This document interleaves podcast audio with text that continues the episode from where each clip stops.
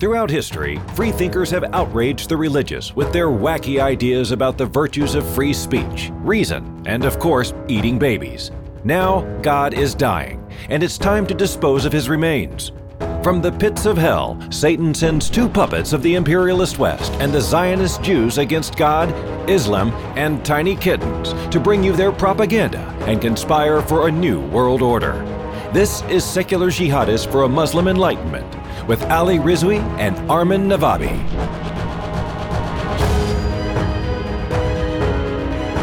Welcome, everybody, to another episode of Secular Jihadists for Muslim Enlightenment. My name is Ali Rizvi, and usually with me is Armin Navabi, but Armin Navabi is not uh, here for this episode.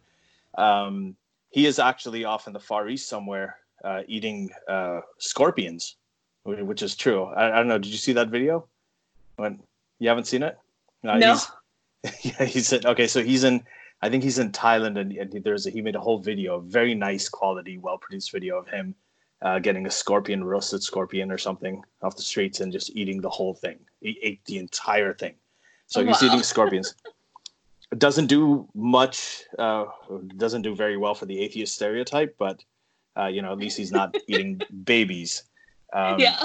yeah. So, and speaking of babies, all right, so here we go. That's a segue.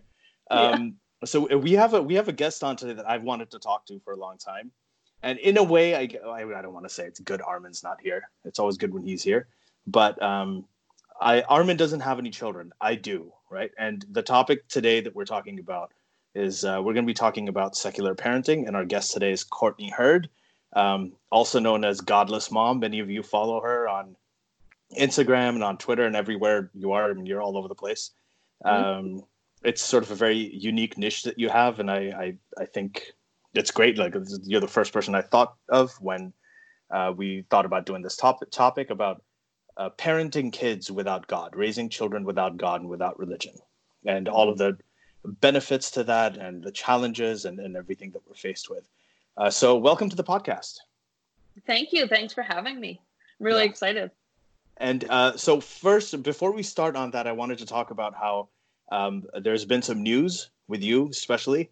Um, yes. You are now uh, co-executive director of Atheist Alliance International, uh, which yes. we've talked about on this podcast before. Uh, it's yeah. a great group. Um, it's Atheist Alliance International, so they do a lot of work outside North America mm-hmm. as well. And yes. um, you you recently, and I guess this this goes with the whole theme of of children um, being raised with humanist values. But you recently wrote a, a fantastic article on Patheos, uh, just I think early January, about uh, a school in Uganda uh, mm-hmm. that was started by humanists, and Uganda is obviously like a very sort of Christian fundamentalist society um, yeah. where they punish homosexuality with death and all, all of these things.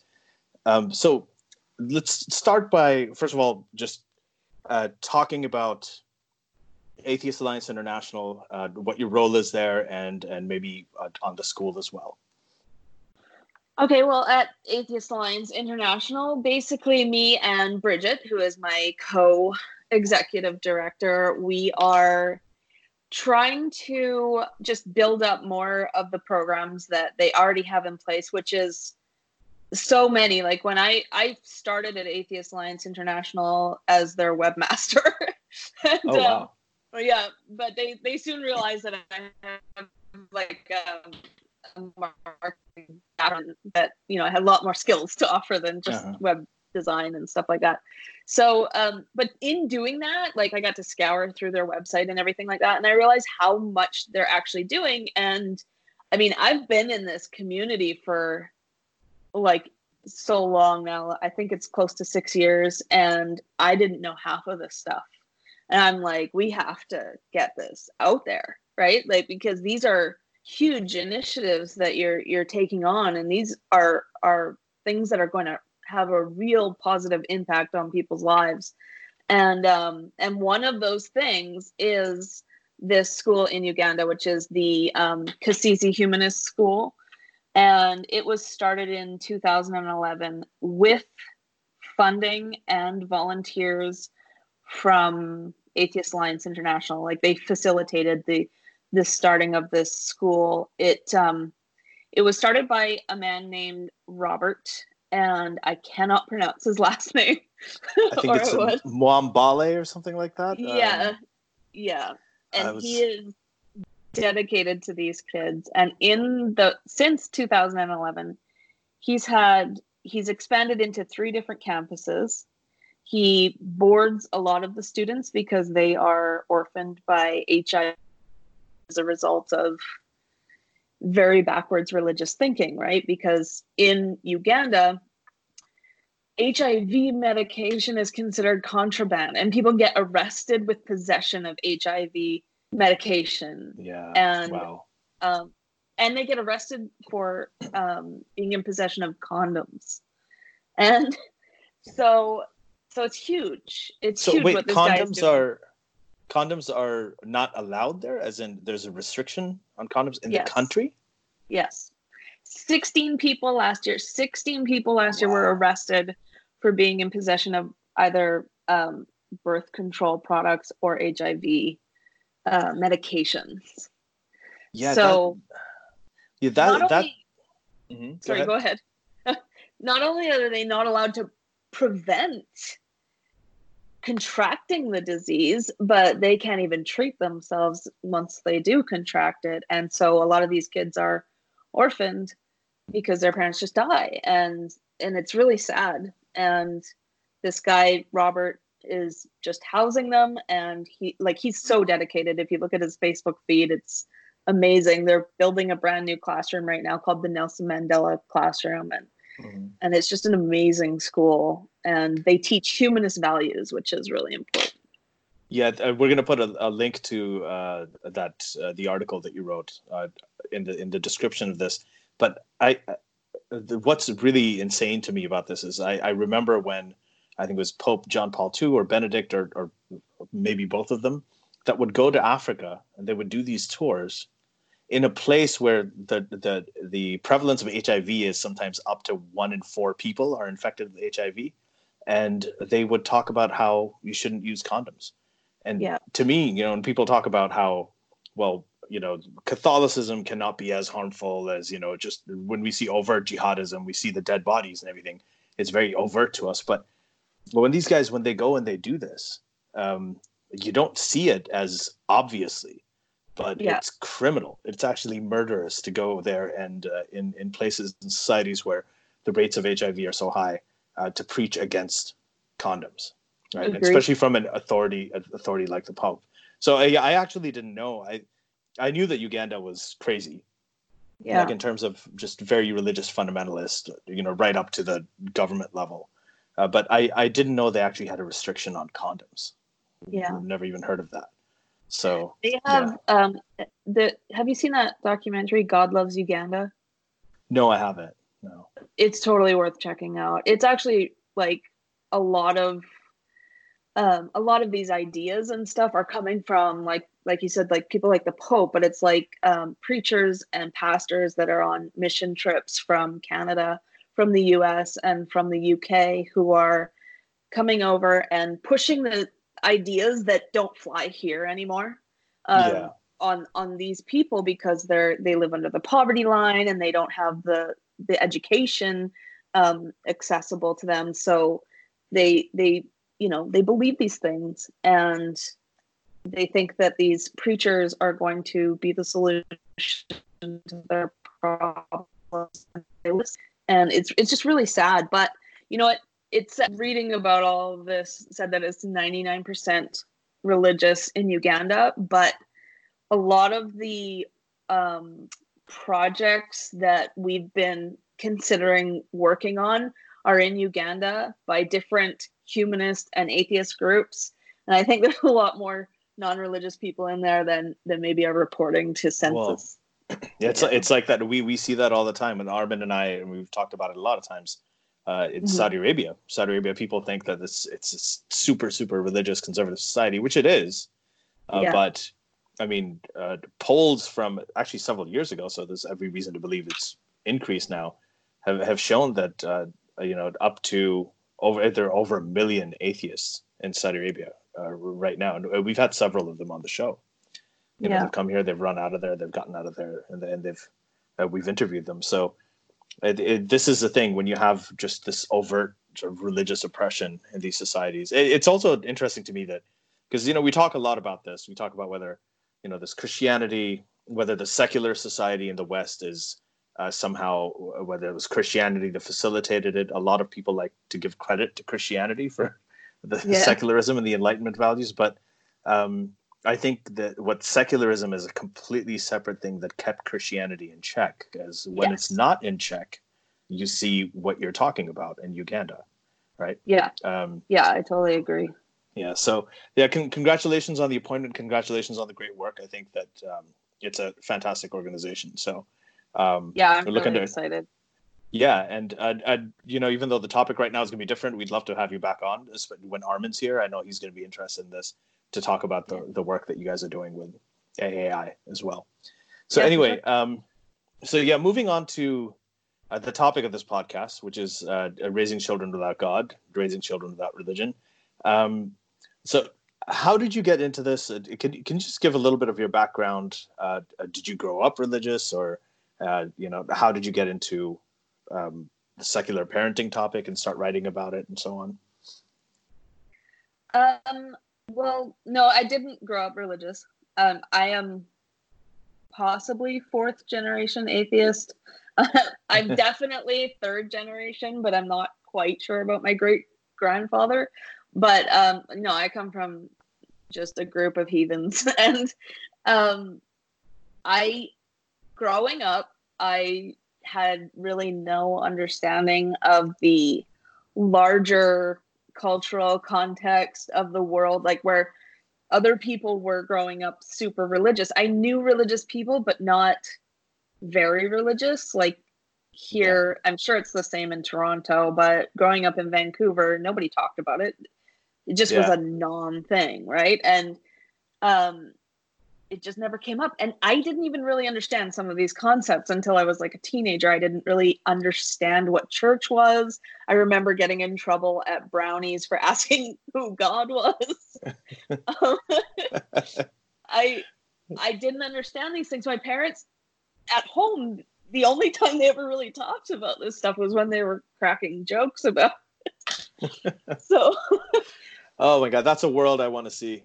so yeah, so we we I just didn't really get it. And then growing up, I started to understand. And my parents took us traveling, me and my brother traveling around the world a few times and I've been to Thailand a few times. I did not eat a scorpion though. Um, yeah. Uh, most people most people don't. just want to say that. I mean, Ar- Armin. I'm sorry, but most people don't do this. Yeah. But kudos to you. Go ahead. But that's when I started to realize that like you know religion was a very serious thing to a lot of people. And so I started to like develop strong opinions about it. And I you know the internet came along and I started going on Reddit a lot. And that was back when the atheism subreddit was one of the default ones that you would be subscribed to automatically which was awesome. Um, and I just remember like seeing all the posts come through my feed on Reddit, and I would be like, I totally agree with that. And like it would just get my mind going. And I was like, oh, I have so much to say about that. And so I started my blog and I just called it Godless Mom because I was a mom and godless. Um, so it wasn't really a focused on secular parenting when I first started it when I first started it, I just wanted to have fun. And if you read some of my early posts, I would probably get canceled for them now, but oh, um, oh, we'd all be canceled for everything yeah. pretty much now. Yeah. But yeah, so it was just about being funny and having a laugh. But in that time, well, one of the first things that happened was Mubarak Bala contacted me when he was in the hospital in Nigeria and we launched that campaign to get him out of the hospital. And um, mm-hmm. and for those it, who aren't familiar with it, uh, can you explain who Mubarak Bala is? Yeah, he's yeah. a Nigerian. He was in the north of Nigeria, Boko Haram territory, and um, his dad was actually he had connections to Boko Haram, and they when he came out as an atheist against everybody's advice. Because he talked to us about it a lot. We're like, don't do it, dude. and but he did, and his dad, um, his dad reacted poorly, and he was beaten and drugged, and then committed to a psychiatric hospital where his mother slipped him a cell phone, and that's how he got in touch with us. And um, this was my first time anybody reached out to me for this sort of a issue, you know, where they needed help because they're an atheist. And so I just jumped on it and we put together a team and we launched the campaign and we got him on like the BBC and all the big names and news and stuff like that. And eventually he got out of the hospital and now he is a very active humanist activist in um, in the south of Nigeria, which is more Christian than Muslim. Yeah. Um, so yeah, that's that's what happened with him. But since since that happened with Mubarak, it's weekly that I get emails from people saying help, you know, like and they're from like anonymous email addresses, so you can't even like try to track them down or anything like that. And I've had so many of them disappear on me. And so realizing that, I started to take the the blogging more seriously, and that's when it it turned into activism and mm. and I started to write about secular parenting because I believe that um, you know it starts with kids. Yeah. yeah. So um uh, so, so that's interesting. So what was it like? Uh, you know, you're being raised in a very very atheist family as it is, and you're not exposed to these things, and then you you get older, and then you see that uh, because of these, you know, because of religion and religious belief, you know, you have this guy in Nigeria who's on, who's being beaten. You know, there there are people under threat for their lives. Um, so because I, I think that you know a lot of people who've been raised like this often take it for granted. They're like, well, you know, it's yeah. such a big deal. And people religious, okay, let you know, I was raised without it, everything's fine. Uh, is and is that what made you take it seriously when you uh, came when you saw situations like Mubarak or? Um, yeah. Yeah, definitely. Because I I literally had no idea, and I I would say I'm about ninety five percent done writing my book. Um, which which talks about that in the beginning about how I had no idea that people suffered like like this. I thought it was a thing of the past. Like I thought the last time that people suffered because of religion was was the Salem witch trials, right? Yeah. Like like I was dumb. I, I I was very ignorant to all of this stuff and it was so new to me and it's still shocking like so many of the people that I work with now at Atheist Alliance International are they are hardcore activists because of what has happened to them in their lives and I've started to get to know like their stories and uh like so many of them have just been like disowned by their families and oh, stuff oh, yeah. like that and it's just I did not know. I honestly did not know that that happened, and that's that's why I have. I mean, that's one of the reasons why I'm so excited that I'm get to work with AAI now, is because I've been writing for a long time about how I just I wish that there was some way that I could do something about this, like mm-hmm. beyond blogging on Patheos, you know? Yeah, yeah, yeah. So, so yeah. yeah. so um, bring up. So, how, how many kids do you have? Two. You have two, right? And and their yeah. ages are like probably a 11. little older now. Uh huh. 11 and my daughter is 17 and she's my stepdaughter so i kind of got grandfathered into that and and i, I love her she's awesome so so let's start with so here's the thing you know one of the reasons that i think your insights would be so useful uh, on this show is that um, I, I, I I now hear from you know a lot of ex-Muslims, people you know left Islam, and they're raising their kids, and they want to raise their kids without religion, but they don't really have uh, a reference point in the sense mm-hmm. that their parents raised them with religion. A lot of I've, I've actually met people who are secular, fully they're ex-Muslim, but they wonder if their kids might turn out differently or something will go wrong if because they, they just don't have a uh, you know a, a frame of reference for for how how to do that um, yeah raise that and, and the biggest problem is that you know people say if you don't raise your kids without god then uh, they they won't be moral. They're never going to learn. Like, what incentive will they have to do the good thing? Again, this is not my view. I'm just mm-hmm. telling you about a common uh, question uh, that you hear from people. That yeah, yeah. Are they? How are we going to make them good? What incentive are they going to have to do good things and not do bad things if they mm-hmm. don't have mm-hmm. this sort of the God police of them? And so you you have the advantage of, of being raised um, godless and also you know you're parenting your children the same way. Um, so why aren't you a criminal who's going around and murdering and, and raping people? Um i had great role models. My dad um he i'm very like i followed my dad's footsteps in that he worked for a lot of nonprofits and i i worked for nonprofits even before i started blogging. Um as godless mom i i worked for addiction recovery stuff and stuff like that. But um, he started a lot of nonprofits in um, he started the crisis center in richmond bc which is where the airport for vancouver is. Um, and it's still around today which has saved thousands of lives. He worked with sex workers i remember being a kid and my dad would be like paged and he'd have to go out to the Vancouver East Side to help somebody on the street, um, like three o'clock in the morning. And this is this this is the example that he set for me. And my mom was similar. She was a teacher and she taught in a very different way than most teachers do. And she had like a couple of write-ups written about her in the local well not in local the Vancouver Sun.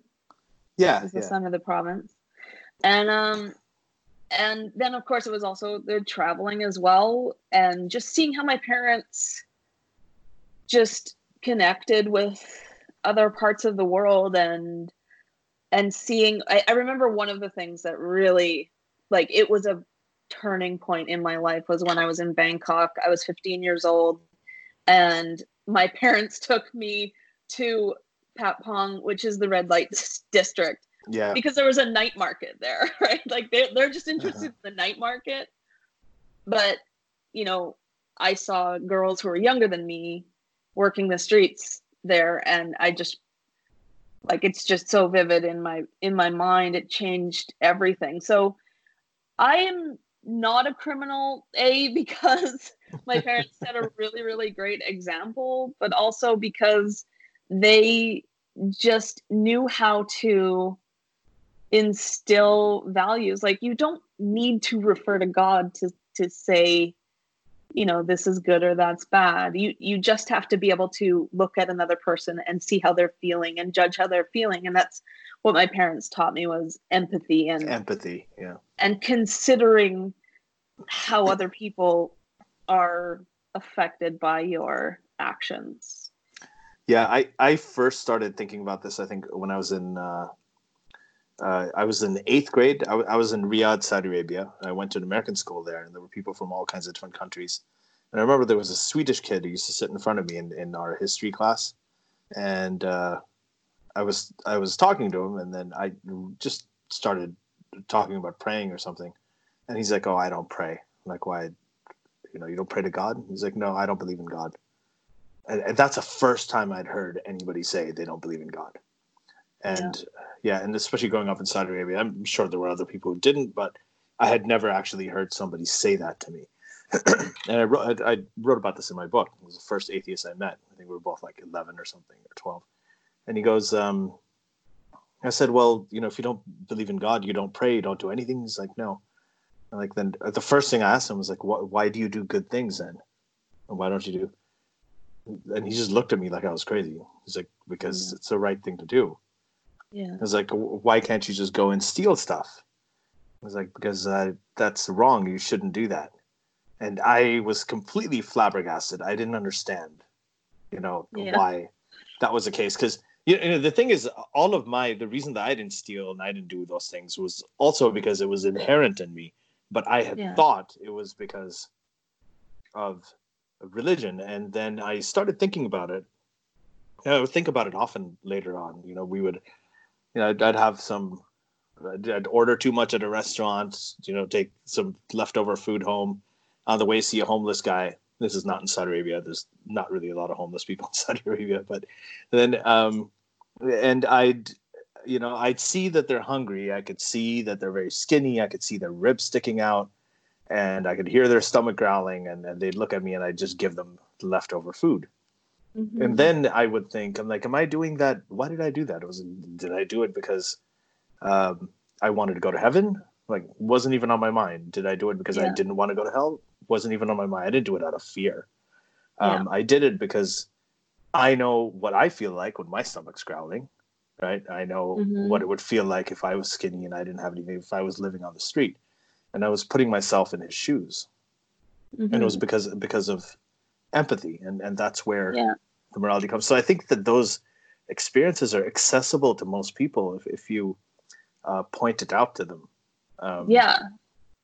So well, that's what that's what I do with my son is is you know like um, if he if let's say he's not sharing something with a friend or something like that i i always ask him how do you think that makes your friend feel you know like i get him right. thinking about that even though i know that in there already he is. It's just getting those words out and and having his understanding of those feelings that he's has has inside having him understand them like outwardly in verbally it helps it sink in like i'm not going to do that next time. And he's both my kids are amazing. And they're, mm. they're just incredibly compassionate people. And i'm i'm not really worried about their morality growing up maybe yeah. a little bit of laziness but like my uh my daughter who's three she has absolutely no idea but i mean even I mean, she's she's three years old, but by the time I was three, I already knew we had been taught that you know there's one Allah, and we we to learn it on our fingers. There's one Allah, and then there's all of them. So the messenger, and, so we kind of learned these things that God wants you to do good, and don't do this, otherwise God will punish you. And so, but with her, I've I've noticed she she is already she has a lot of compassion. Like yeah. she sees somebody else who's in trouble, uh, she goes and she helps them. Her idea of sharing isn't very developed yet because her, you know, she'll say, "Oh, you know, my cousin isn't sharing with me," which essentially means she's not giving me the thing that I want to play with.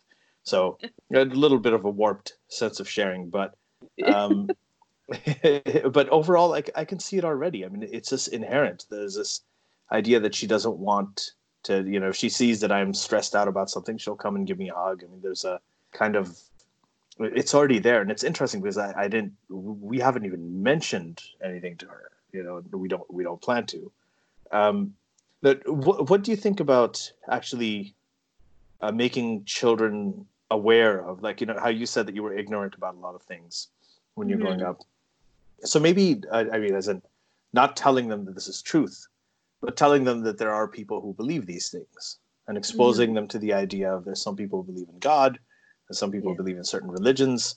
Um, have you done anything like that with your children, and and if so, how?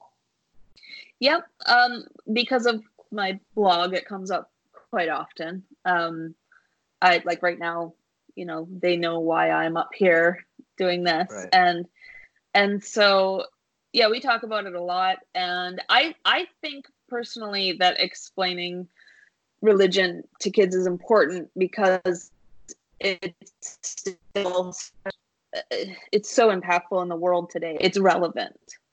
Mm-hmm. Um, it may not be relevant in our town and in their lives right now, but in the greater global community, it is totally relevant right now. And so I think definitely it they gain from learning about it. Um, I, you know, my parents did tell me that stuff when I was younger. They would say, you know, because I, I remember like going to my cousin's baptism and stuff like that and and my parents would say people believe in a god but i still didn't understand right like i didn't right yeah i it's so when you're not raised with it it is so weird like it is it's like coming up and telling you that you need to talk to your pants every day you know like it's just insane to you when people are explaining this stuff. It's so weird if you're not raised with it and or surrounded by it. You know, it's so weird and and I just didn't understand. My parents they didn't talk about it a lot, but they, you know, when this came up, they would explain, you know, people go to church and they talk to God, but once you understand what church and God means, and how do you explain God to somebody who's who doesn't get it? It's it's just I didn't understand. And I think that my my son is is similar. Like I I have conversations with him on a regular basis because I will talk to him about some of the issues that we work on at Atheist Alliance International. I'll talk to him about all kinds of stuff and I it often comes up that religion has something to do with it and I can see in his face that he just like it's not registering yeah. what this actually is and I don't know how to explain it to them outside of taking them to church which I'm not going to do but um yeah. yeah it's just I think it it's important it, to teach kids for sure yeah, I mean, there's because there's so much art related to it. There's so many, there's so much. I mean, yeah. we're surrounded by it, right? If they read any kind of history book, if they if they go into an art museum, it's it's it's all there. Uh, but there's also another question. I mean, aside from all of that, um, you know, do we we talked about the instilling of morality, where morality comes from, um, but uh, what about just the idea of where did we come from? Why are we here? What is the purpose of life? Now, have you have you had those discussions with your children and when they talk to you about it have you ever noticed that they feel because you know it is a very tempting thing to have yeah. a nice packaged prepackaged answer for it uh, that mm-hmm. can seem like it's a wisdom of the ages and everybody's believed this and so it, it can be compelling and they the religious community for sure puts a lot of effort in in getting that point out there so yeah as I guess as, as they get older, uh, do they ask you these questions, and, and how do you handle that? Um, well, we've talked about this a lot with my son. I my stepdaughter didn't always live with us, so we've only had her the last like four years, but she's just smart on her own. Like without our influence, she's amazingly intelligent. But um, my son, we like we watch. We used to watch Cosmos with him on Netflix. It was like there you go. We yeah. we'd come downstairs and he'd be watching it on his own, and he's very into like just learning and and exploring things to know about and like we'll catch him on YouTube. We'll walk by the computer and he's watching this channel called Oversimplified, which I guess they explain stories from history and stuff like that. Like he's just a nerd. He's like his mom. Yeah. yeah. but he yeah, these conversations come up a lot and like he'll ask the strangest questions. He asked one last night. I can't remember what it is, but it gets us into these conversations and oh, he asked he he asked he basically asked what do you what do you think that it's possible that that we're like in a game. Like he basically was asking about like the simulation. The simulation, yeah. Yeah.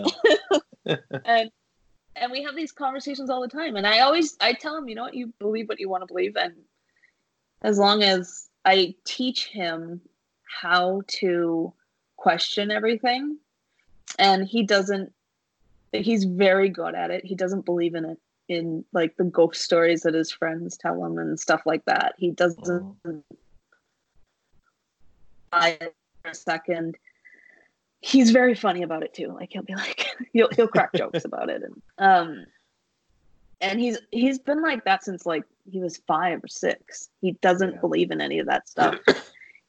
I remember yeah. when I was a kid, I used to be afraid of witches, and because I guess the Wizard of Oz really scared me. Um, yeah, and I was afraid of ghosts and all of these things. And he just is not at all because he doesn't believe that they're real. Like, not 1%, nothing. And uh, yeah, so we have these conversations with him a lot and we get pretty philosophical and it's fun. It's really cool watching the brain develop and grow and seeing where yeah. what he's thinking about No, I mean a, lot of that. I, I, I uh, yeah, I mean this sincerely. I, I, think a lot of that credit goes to you because there are many, uh, there are many things out there that are difficult to resist, right? I mean, there's a few things that I can mention. Um, think of it is sometimes there are kids, even this includes kids who are raised in a secular way. If they feel alienated, if they don't feel connected uh, to their peers, or they don't feel like they belong in any group, then uh, they can be susceptible to you know radicalization. They can and by radicalization i mean you know if there's anybody who comes in and offers them a sense of meaning in life I mean, this is how missionaries work as well right? And yeah. in, in in the muslim community the dawa people you know they come out and they uh, they invite you to the faith. And uh, there are a lot of people raised uh, secular who who become susceptible to these things because they have other problems going on in their lives and, and we've had guests on this on this podcast as well who've talked about that experience you know raised by relatively moderate to liberal, you know, even secular parents, but you know, they kind of went in this direction because they were looking for a sense of belonging, a sense of identity, uh, whatever the void was. So, um, and those things are all around. And most recently, I actually saw it with Jordan Peterson. You know, Jordan Peterson is, uh, you know, he's really more like a feels more like the guy's running a church in a sense. yeah. You know, and um, a, a lot of I I would come across his his uh, his fans, a lot of his followers would when whenever I've done talks, you know, they, there's always one or two with their questions, you know, yeah. and uh, they would uh, ask about these things. They'd ask about what about meaning, you know, what does your life mean, and and many of these people were, you know, they were into the whole atheist movement, and then they saw Jordan Peterson, they kind of went there and they started looking for that. Um, so, have you ever uh, experienced anything like that, or or if something when I say the credit goes to you, I, what I mean is that I, I think that you're kind of keeping your kids kids grounded. You know that they know they have a mom they can come speak to. Not a lot of kids have that. Um, so I guess yeah, I I don't have a totally clear question, but in case something like that happened, um, and uh, your your son was asking you questions about, you know, mm-hmm. oh, there's this church, there's someone talk to me, and you know, I'm beginning to think that you know there's, there's a sense of meaning or purpose uh, here in this community or that community. And then uh, how, how would you have you ever thought about how you handle something like that? Yeah yeah i get asked that all the time by religious people online. What would you do if your kid went to church or something like that? And i mean i have zero problem with them doing that i i don't mm-hmm. have a problem with religious people i don't have a problem with them as long as it's personal to them and they're not trying to affect other people's lives with their beliefs. You believe what you want, I don't care. And it's the same with my kids. I've told them that a million times. I said, if you want to believe this stuff, you can believe this stuff. And I, uh, every single time I talk about my work and what I do with uh, Godless Mom and everything like that, I tell them this is what mommy believes. You can believe whatever you want. And but the thing is, is that I also know that the way that I've raised them is kind of like a vaccine against dogmatic thinking because I've put like I've I've taught at least my son I've taught and my stepdaughter has a mother who also values critical thought as well. So she's been raised with that as well. So um but my I've taught my son, you know, to value critical thought and to not just believe what people say and so i don't think he'll ever fall for anything like that like he sees through stuff like that even i don't yeah and uh, yeah i I, i'm not super worried about that but if go ahead no no finish what you're saying if if he did if he did decide that he wanted to go to church and check it out or whatever i would tell him, you know, go. And maybe I'd even go with him just to know what's being said and what he's being taught so that I can counter it, you know, and or maybe just ask questions like the Socratic method, you know. Um, right. But I'm not super worried about that, especially where we live. Just not a whole lot of religious people. Yeah, I, I think that um, you know when you talked about critical thinking, I think mm-hmm. that is the inoculation because I mean you can uh, if you use the whole charity example, Yes, you know, there's a lot of religious people. They always talk about charity all the time. If you're talking about, um, you know, morality and doing the good thing, bad thing, I mean, there's, you know, they they can claim that as well. But when it comes to critical thinking and uh, just really questioning everything and skepticism, I think that skill, if if they have that early on, that is, I think, the one thing that would really inoculate them because, um, and I, I actually because right now there's a lot of questions about identity belonging you know where do i belong? Where do i do? What is my community? Um, you know pe- people are exploring that a lot more now in ways that they couldn't before because a lot of these different identities were you know they were taboo. Yeah. Um, there, there, was it was very restricted how how you could define yourself. You know if you're born male or if you're born like a certain skin color if you're born whatever it was that sort of predefined you and there wasn't a lot of latitude in terms of you know how far you could try and reach beyond it. But but now it's actually fairly accepted and encouraged. Mm-hmm. so there's a lot of uh, exploration of that going on.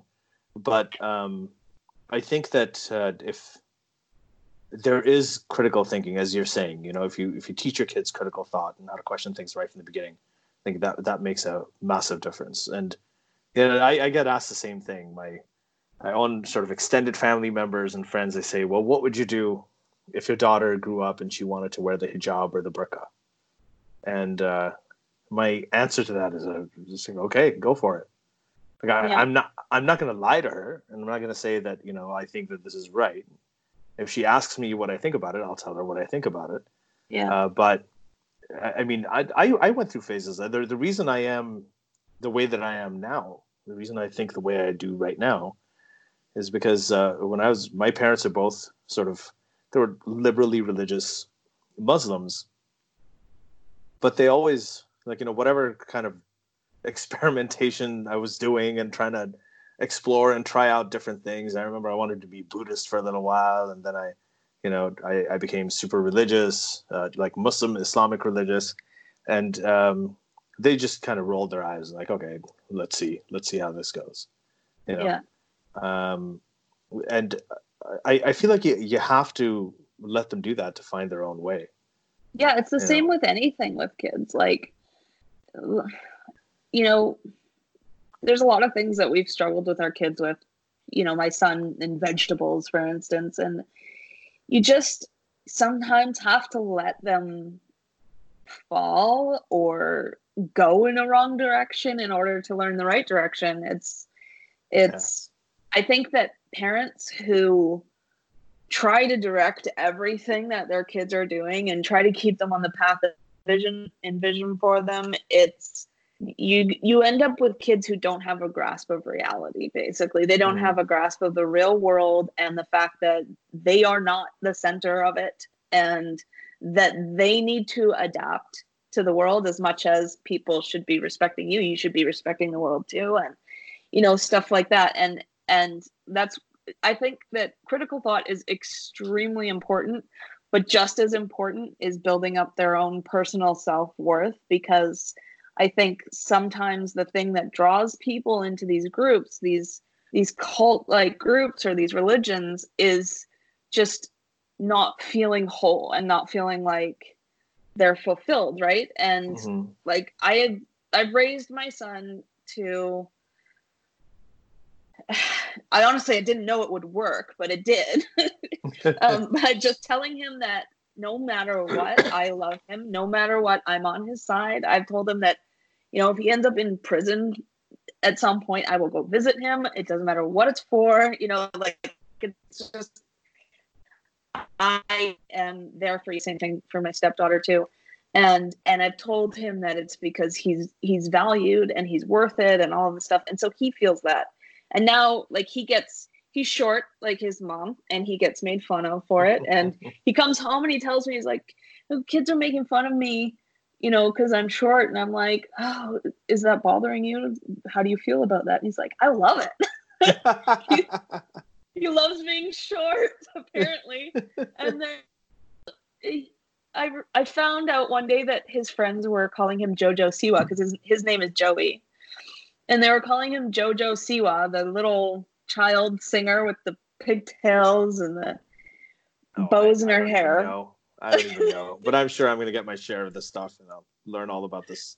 Yeah, in the years. Yeah, they were calling him that, and he he ran with it and he turned it into a screen name on Minecraft. So it's just oh, really? he doesn't. He's unshakable. He's completely unshakable. And it's actually pretty scary because he's literally not afraid of anything. And I think that he's going to be like one of those adrenaline junkies or something. But mm-hmm. um, I think that that self worth is just as important as critical thought because when you know who you are and you you're okay with who you are and you know that you have a support system, you're less likely to fall for those ideas that that offer you those things, right? Because you already have it. Right, uh, and uh, so the thing with self what this is one thing that we hear a lot about you know they first it was millennials now it's generation z. It's pretty much what every older generation said about the younger generation is that they they're entitled you know they have too much self-esteem it's undeserved and um, is uh, do you see any of that? I mean not with your own kids necessarily but do you see uh, that as an issue? Um, and you know so I, I mean i understand he's unshakable and everything but you know what happens at, at some point if you know uh, so then i wish this never does but this is just as, as a question if something happens and and and he is shaken because of something um mm-hmm. how how how would you prepare some prepare him for that and this is i'm asking this as a parent because i feel scared of that sometimes i wonder because yeah. when you think about it with your own kid it's so heartbreaking but at the same time you know you're you're like well if i if i shelter them then i'm not empowering them you know mm-hmm. and uh, if i empower them then it's scary too like you know you you're sending them out you don't want you, you want to protect them but you mm-hmm. don't want mm-hmm. to protect them to the extent that they uh, never uh, are they're never in sort of any kind of vulnerable situation i guess yeah. you know what i mean yeah i i fully fully agree with free range parenting and that's how we parent our kids like the whole summer i didn't see my stepdaughter because she was out the whole time you know like we uh, we just trust her. We just trust that she's going to make the right decisions for her and until she starts making weird decisions we will just trust her. And yeah. so far it's it's worked. And and it's the same with with joey. I he's you know he's allowed to ride around town anytime he wants. He's he saved up $700 over the summer to buy himself a kona mountain bike and uh, nice. yeah, so he he rides around by himself when a lot of his friends, even though they're 11, they're still not allowed to, which is really weird to me. Um, and we, you know, he's watched Walking Dead with us and documentaries that are jarring and stuff like that. So we we're we don't we don't shelter him in any way and we let him see reality and understand reality and we talk to him about the difficult stuff and we don't avoid it. Um, and i think that that's that helps him because that's what helped me growing up. When before i went traveling i was a ditzy canadian teenager and all i cared about was who i had a crush on and then I went to Bangkok, and my whole world changed. Right? Oh I, am still like that. I think, but yeah, yeah. I, I, another um, question is that, and, then this is also something a lot of people think about. I have so much stuff to ask you. I'm going to be mindful of your time, but. Uh, you know, so you know, you said that you know when you're raised in my household, it's going to be the same thing my daughter's going to be exposed to a lot of us, you know, joking about religion. The way that your parents talked about religion, you said that your father, every time they brought it up, it was usually, you know, mocking or making fun of some aspect of it, and and really just the best humor is in religion. I mean, there's uh, there's nothing funnier than uh, oh, whole yeah. Pope jokes. That was my yeah, dad. Pope jokes all the time. Pope jokes yeah, a whole bunch of adults who believe that you know a man flew up on a, a, a flying horse and met Moses yeah. and above the clouds. I mean, it's just it, it's completely crazy. So you know we yeah. um, and it's it's funny and it's even funnier that that people believe it. So so these kids, uh, you know, uh, I'd say you know my kids growing up in this environment, we obviously have a lot of extended family that's religious. Uh, I'm sure that you know your kids in school uh, they're probably exposed to other kids. They may have friends who are also religious or come from religious families. How do you separate uh, the the lightness or the or the joking and everything that we do about religion uh, at home that they're exposed to, uh, with uh, you know maybe a friend at school who they really like and have a good relationship with, but you know he's from a family where they take this stuff very seriously. So, um, is the line always clear that okay, yeah, we joke about this stuff at home, but this person who seriously believes in it, we shouldn't treat him badly necessarily. Yeah, yeah. That's how, how do you do that? Yeah. Well, it's a discussion we've had a lot with with my son. Um, we I mean, we joke about religion a lot at home, and we we actually swear a lot at home as well in front of him because I'm I'm a believer. It's just words, and they affect you how you let them. And uh-huh. um, and I I've raised Joey to understand that some people And, and I think the language, specifically with swearing, the language that I've used is I have no idea why, but some people get really uptight about these specific words. And I'm like, if you want to avoid like trouble in your life, just don't say them around other people. Just say them around us. And so far, he's done really, really well. He's gotten in trouble twice for saying bad words at school. And in my opinion, they weren't bad words. One of them was testicles, and the other one was cocaine. Um, I don't know why oh. he was talking about cocaine. He was. He I, I, I, I, know a lot of people would think those are both of those are great words. Yeah. Yeah. yeah. yeah. I should probably. Yeah. Anyway. But uh, I don't see anything wrong with testicles in particular. That's the real word for actual genitals. But anyways. Well, um, I mean, the, yeah. Go ahead.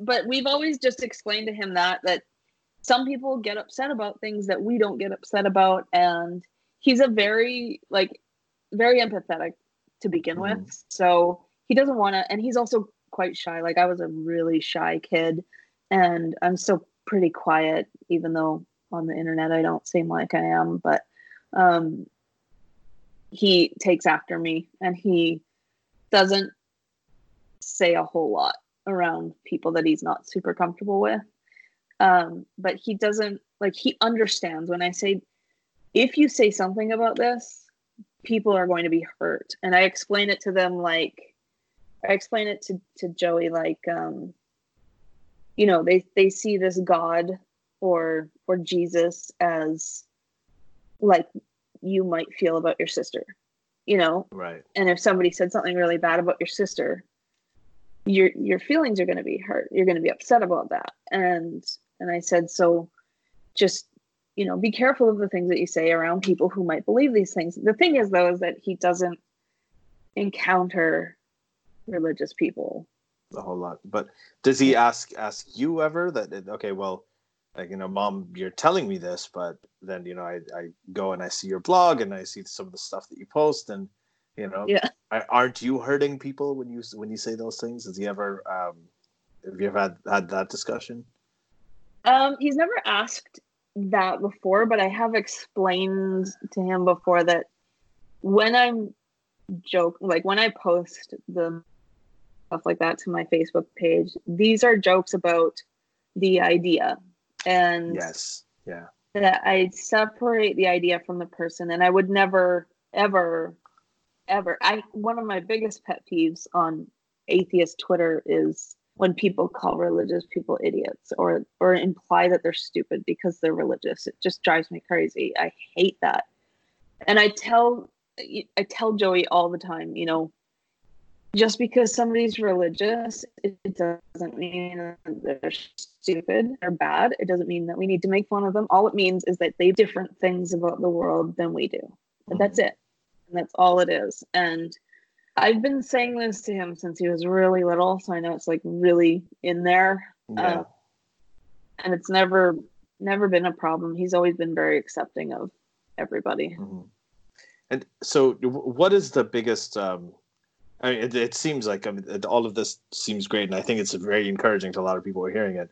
But what are some of the biggest challenges you faced, um, where you know he he well you you mentioned he got in trouble for uh, saying bad well quote unquote bad words like testicles and cocaine that well, you know, the thing is, like my my daughter, if I like when she was even younger, and I used to try to get her to say things. I'm like, "Can you say this?" This, she wouldn't say a thing. And then when I'm driving one day, and I'm like, "Oh, motherfucker," then she'll immediately I hear this voice in the back, like, "Oh, motherfucker!" Like, and then uh, I'm like, "There you go." Now she's gonna go and she she's gonna say this in school, and you know something's gonna yeah. happen so they always pick up the stuff the stuff you don't want them to say they'll say that i think is inevitable yeah. but um uh, ha- have there been any any challenges uh, not necessarily I, I, think just in general um where you know uh, where you struggled with something or you didn't see eye to eye on something with with your son and um you know how how do you go about doing that? This is like a very general parenting question. It's a little weird asking it, but still. Well, I, it's with my stepdaughter. We've had some differences in opinions. Yeah. Um, and, just... and by the uh, by the way, I just want to say any of this. I know that this is some of these questions because we're talking about parenting can get personal. So please feel free to, you know, if there's something uh, you don't want to say, just, you know, just don't say. Yeah. But, okay. Yeah, no, my stepdaughter is an open book. She she doesn't mind me talking about. I've written about her before on the blog too. We actually raised mm-hmm. money for a youth group that she belonged to, but um yeah, we've had differences of opinions with her because she's convinced that some of her um her lack of desire to get things done is is is genetic and unchangeable. And um, so I know that that's not true because I used to be lazy too, and I, I mean I still can be a lot. So um, oh, I I have a I have a friend who's my age. I'm I'm 44, and he's uh, pretty much my age, and he's convinced that his entire lack of desire, even today, uh, to, to do anything, he thinks that it's genetic as well. Yeah. Oh, yeah, yeah. She's know. convinced that it's like she does have um, some mental health struggles and um, you know i i know from my own experiences and the experiences that of people that i've been close with and also like i one of my friends is a doctor and like we we read science as atheists. We tend to do that. Um yeah. and uh so i know that you can work with like she suffers from anxiety and sometimes depression but i know that you can work with it. I know that it's it's not something you can just get over but people learn how to live their lives alongside this this thing that they have to it's tougher for them and and and i feel bad for her she you know she had a rough start to life until she came mm-hmm. to live with us but um, she it's the the fact that she doesn't want to do her homework has nothing to do with it. You know, like it's nobody wants to do their homework. I don't. yeah, that's I was gonna say. That's uh, you know, I mean, I, I, yeah. you would have a whole different set of worries if you had a 17 year old who just wanted to come home and just do their homework all the time. You know. Yeah. You'd be like, yeah. okay, what's wrong with this kid? But yeah. I I get that you know struggling with anxiety and struggling with depression can make it more difficult to get motivated and to get moving but it's possible to do it and that's mm-hmm. What we have argued about a lot is just whether or not it's actually possible because in her mind it's not and it's just there's no point in even trying because it's not she's not like physically capable of doing yeah. Just, of course she is. Yeah. So i yeah i think that that's a um that's a phenomenon. I mean, just aside from uh, children, I'm seeing with a lot of uh, adults as well who who go to you know therapy for they're struggling with depression, they're struggling with anxiety, and a lot of us have, uh, but uh, they'll often. Um, I mean, this sounds really bad saying it, but like sometimes they will use that as a crutch uh, yes. for things that they weren't able to do. And the the problem with that is, and, and this is actually something that therapists try to avoid. They they try to still empower you, you know, because the, the whole idea is learning how to cope. You know, it's it's not yeah. giving yourself a label and and um, using that as a crutch. So I, I, but I think that's something you just kind of learn uh, as you grow older, especially if you have the right kind of parenting. And and the right kind yeah. of influences around you. Uh, uh, do you ever worry that, you know, uh, I worry about this with my kids sometimes because people say, she's such a good kid. She listens, you know, she'll follow directions. She'll, and then that sometimes scares me. And I think, mm-hmm. well, I want her to rebel against me sometimes. I yeah, want her yeah. to argue with me and win, you know? Yeah. Um, I, I don't want her to lose every argument, even sometimes, you know, if it's, not necessarily rational. I want her to be able to say, no, I want to do this and then and then go ahead and do it and, and defeat me from time to time. And mm-hmm. rebel because I you know you, you, don't want a total conformist all the time. Mm-hmm. Do, do, you ever uh, find yourself uh, concerned about it? Are you conscious about it when you're I, I have been concerned about that before, but both my kids are pretty um okay with arguing with me. Um, yeah. so I'm not super worried about that my son is very headstrong, just like I am. Uh-huh. so we we butt heads a bit. Yeah. About little little things, but it's I'm happy about that, and that's actually one of the things that we were really happy about was when when my stepdaughter would argue with us about these things because she was coming from a place of extreme like we're talking absolutely crippling anxiety when we first had her here right where she wouldn't get out of bed. Like she would not get out of bed.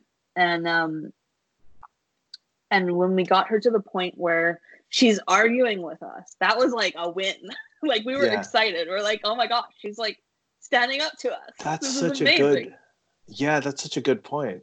Yeah. Right. A lot of times um it, it is it is healthy. I mean, if you if someone is just kind of following everything you're saying and just being a conformist, you know, you, you start worrying about them. You're like, well, you know, what is this? Why aren't they asserting themselves more? And when they do, it's it's usually a sign of good, probably you know, good mental health. In that yeah, context, at least. Yeah, it means that they trust themselves. They don't need to follow, and yeah, they're less susceptible to to fall for other people's stuff. I think. Um, yeah but yeah, I definitely think that that that's important when they they fight you. And see, I I set an example for them because I do this, and I've so many times I've said, you know, people I know like in this little town, nobody's very religious, and everybody's very polite. But I know, yeah. I know that prior to me kind of coming out as godless mom, um, everybody was a little bit different with me. And now i get the avoidance. And so i know that yeah. some people don't like me because of my blog. I know that people don't agree with what i do. I've seen like some of my friends from back in the day unfriend me on facebook without saying anything. Um, and i know why. I know why they're doing that. And i've talked to because it'll be people in town and I know that they have a like I know that they have a problem with me. yeah. And uh and I've had those conversations with Joey because it's obvious in public, right? Like mm. they will look me in the eye and not say hi, right? When they used to be like, "Oh, oh hi, wow. Courtney." Yeah, like just stuff like that. And so I yeah, it's not a lot of people, but it's just you know a little handful of people i know they have a problem with me. And um, so i've had that conversation with with joey that i don't care. I if they want to be like that if they want to be petty because i have a differing opinion than religious people and i feel like talking about it yeah. um you know then i don't i don't care. I don't need those people in my life said that to him a million times. I've said it to him um, that I just, if people don't accept you the way that you are, providing you're not hurting anybody, if people don't accept you, then they shouldn't be in your life. So I go against the grain a lot, is what I'm trying to say. And yeah. they see it. And I think that one of the strongest ways to impart ideas to kids is by setting an example. And my my dad's the same way. He's always been this rebellious guy who's always at protests and stuff like that. And um, very involved in politics. And I just I just took my kids to um, Jagmeet Singh's rally before oh, the election. Yeah. Yeah. Uh-huh. That was super fun. They were like, you know, like amazed by the spectacle and everything. So I think like it it got them connected a little bit to politics and stuff like that. So yeah, I think and setting an for example, those who don't know, Jagmeet Singh is the is the leader of the New Democratic Party in, in Canada. It's one of the three major uh, political parties here. Yeah.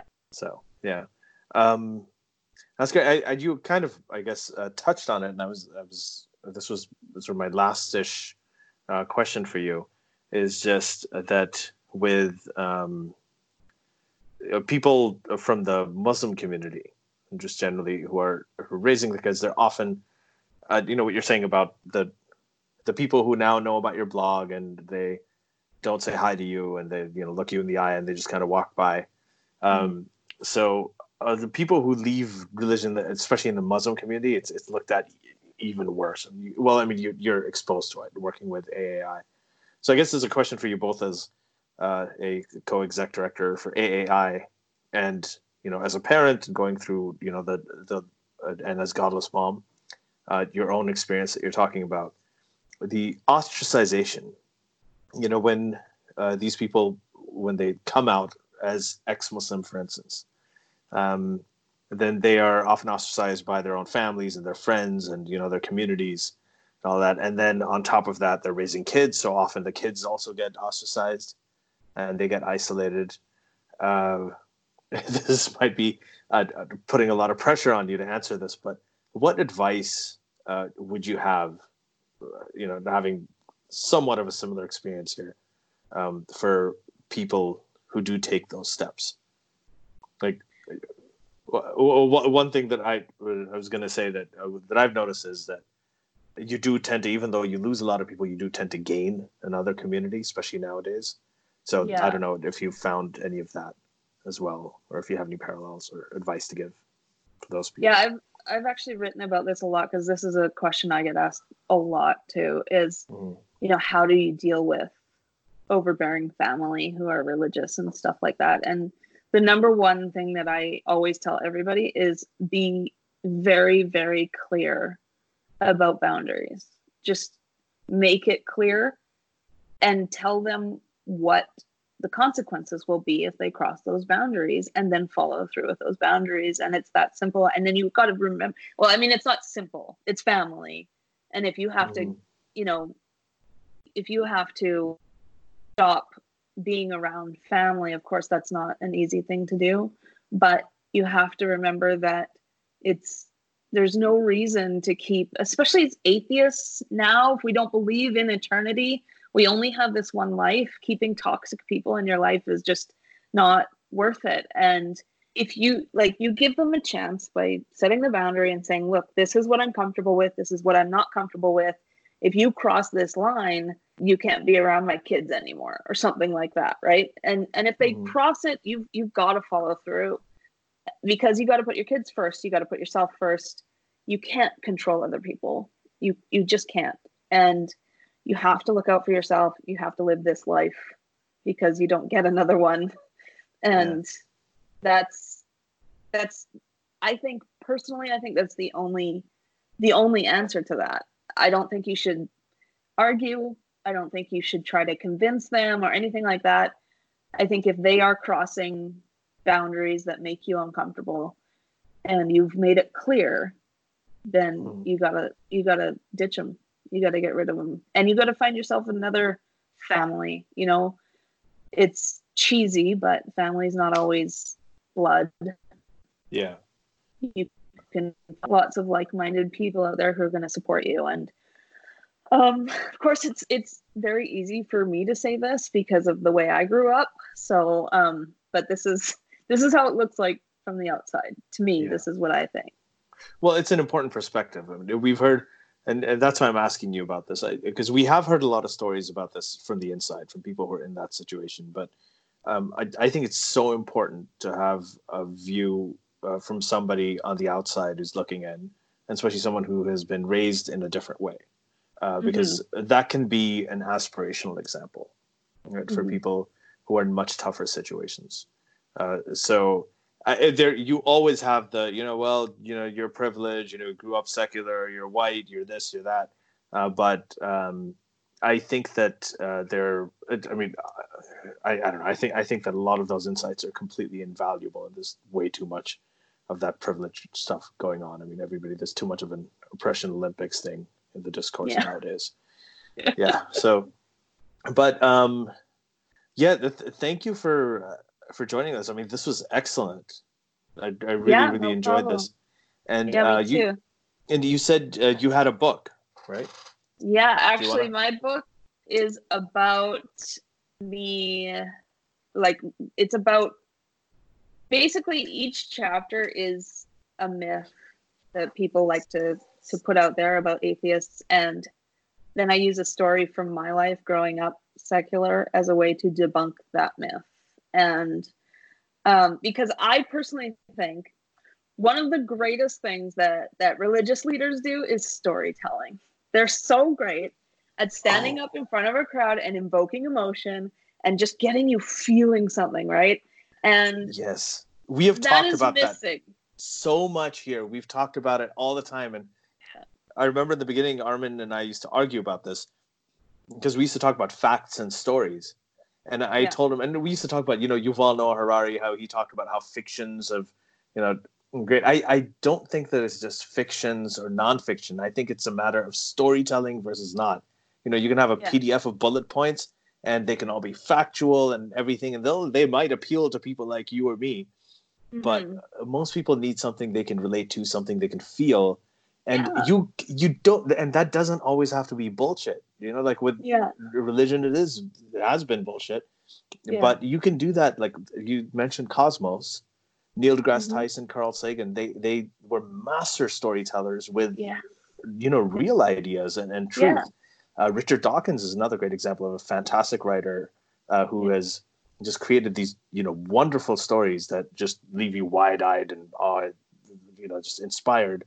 Um, yeah, and he's done that with truth. But you're absolutely. I'm speaking about this a lot because it's something I feel very strongly about. But yeah. I really think you're right. Or the one thing that's missing in this whole rational, sort of left-brained, you know, super logical type thing is is uh, a good story. I, I, yeah. I, think that storytelling is the thing that we really need to work on. That probably includes fiction and includes, um, yeah, you know, like the Da Vinci Code. What a great way to expose people to it. Imagine if that alternative history of Christianity, uh, you know, that alternative idea was presented in a textbook or in a yeah. nonfiction format, it would sell like seven or eight thousand copies. Yeah. But when you put a story to it, add a little fiction to it, suddenly you know everybody knows about it now. it's just yeah. I think that makes a big difference. Anyway, my my rant's over, but you just touched on it right at the end, so I had to get that. Yeah, that's that's what it's about. It's just stories from my life because I love writing about. I've had a weird, strange, crazy life, and I've done a lot of very just out there things and like mostly because my parents took us around the world a few times and um so i just wanted to like one of the things that people say is that atheists they can't experience awe and like i can't even begin to explain how much awe i've experienced in my life traveling to places like Koh Phi Phi this beautiful island in in thailand or tahiti or fiji you know like like how do you not experience awe in a place like yeah. that and so it's that's basically what it's about is just using storytelling using emotional storytelling to connect with the reader and and try to get them to see that an atheist isn't really all that scary you know yeah. or or actually kind of okay sometimes yeah i think uh, that you know going by example if you know people see oh, okay you don't have horns you're not eating babies you're actually a good person. Yeah. And then, yeah. and, that happens a lot. Um, you know, with, with, my family, a lot of people, I was, I grew up a lot of times thinking that if I started talking about my, my own mom used to say, if you, she used to tell me like, if you start saying these things to your uncles and aunts and everything, everybody's going to stop talking to you. But the opposite happened when I started talking about it. Um, it became, you know, because what would happen is they they'd read this stuff they'd call me up and say, you know, I don't like what you wrote on Facebook. then have a conversation with them. They'd come over for dinner, whatever. We'd meet up, and they'd see, oh wow, he wrote. He's the same guy who wrote the stuff on Facebook, but he's the same guy. He's still, yeah. you know, he's nice. He's good. He's playing with my kids. He's doing, you know, all the stuff, and mm-hmm. um, it it had the effect of actually normalizing the idea that yeah. that you can be an atheist in a Muslim family and mm-hmm. you know still be good. I think uh, yeah. that's a very that's a very important thing. What is the name of your book, and where can people get it? Um, the name is still up in the air, and it's ah, not done yet. So you're still writing, yeah. Yeah, and I okay. I, I, totally want to read it now. okay. Yeah. Well, I'm still sending it out to um, some literary agents and hoping to hear back and and maybe some publishers and stuff. But if I don't get a bite, I'll just publish it myself and put it out there. Well, you know, I'm going to do Armin a favor because if he's I mean, he's gonna, probably going to be listening to this and and he'll be squirming. He's like, Ali, did you mention this or not? And Armin is a big proponent of self-publishing. Atheist Republic is uh, it has its own uh, independent publishing platform. They've published a lot of things, and uh, he mm-hmm. sold I don't know how many, like tens of thousands of copies of his own book as well. So mm-hmm.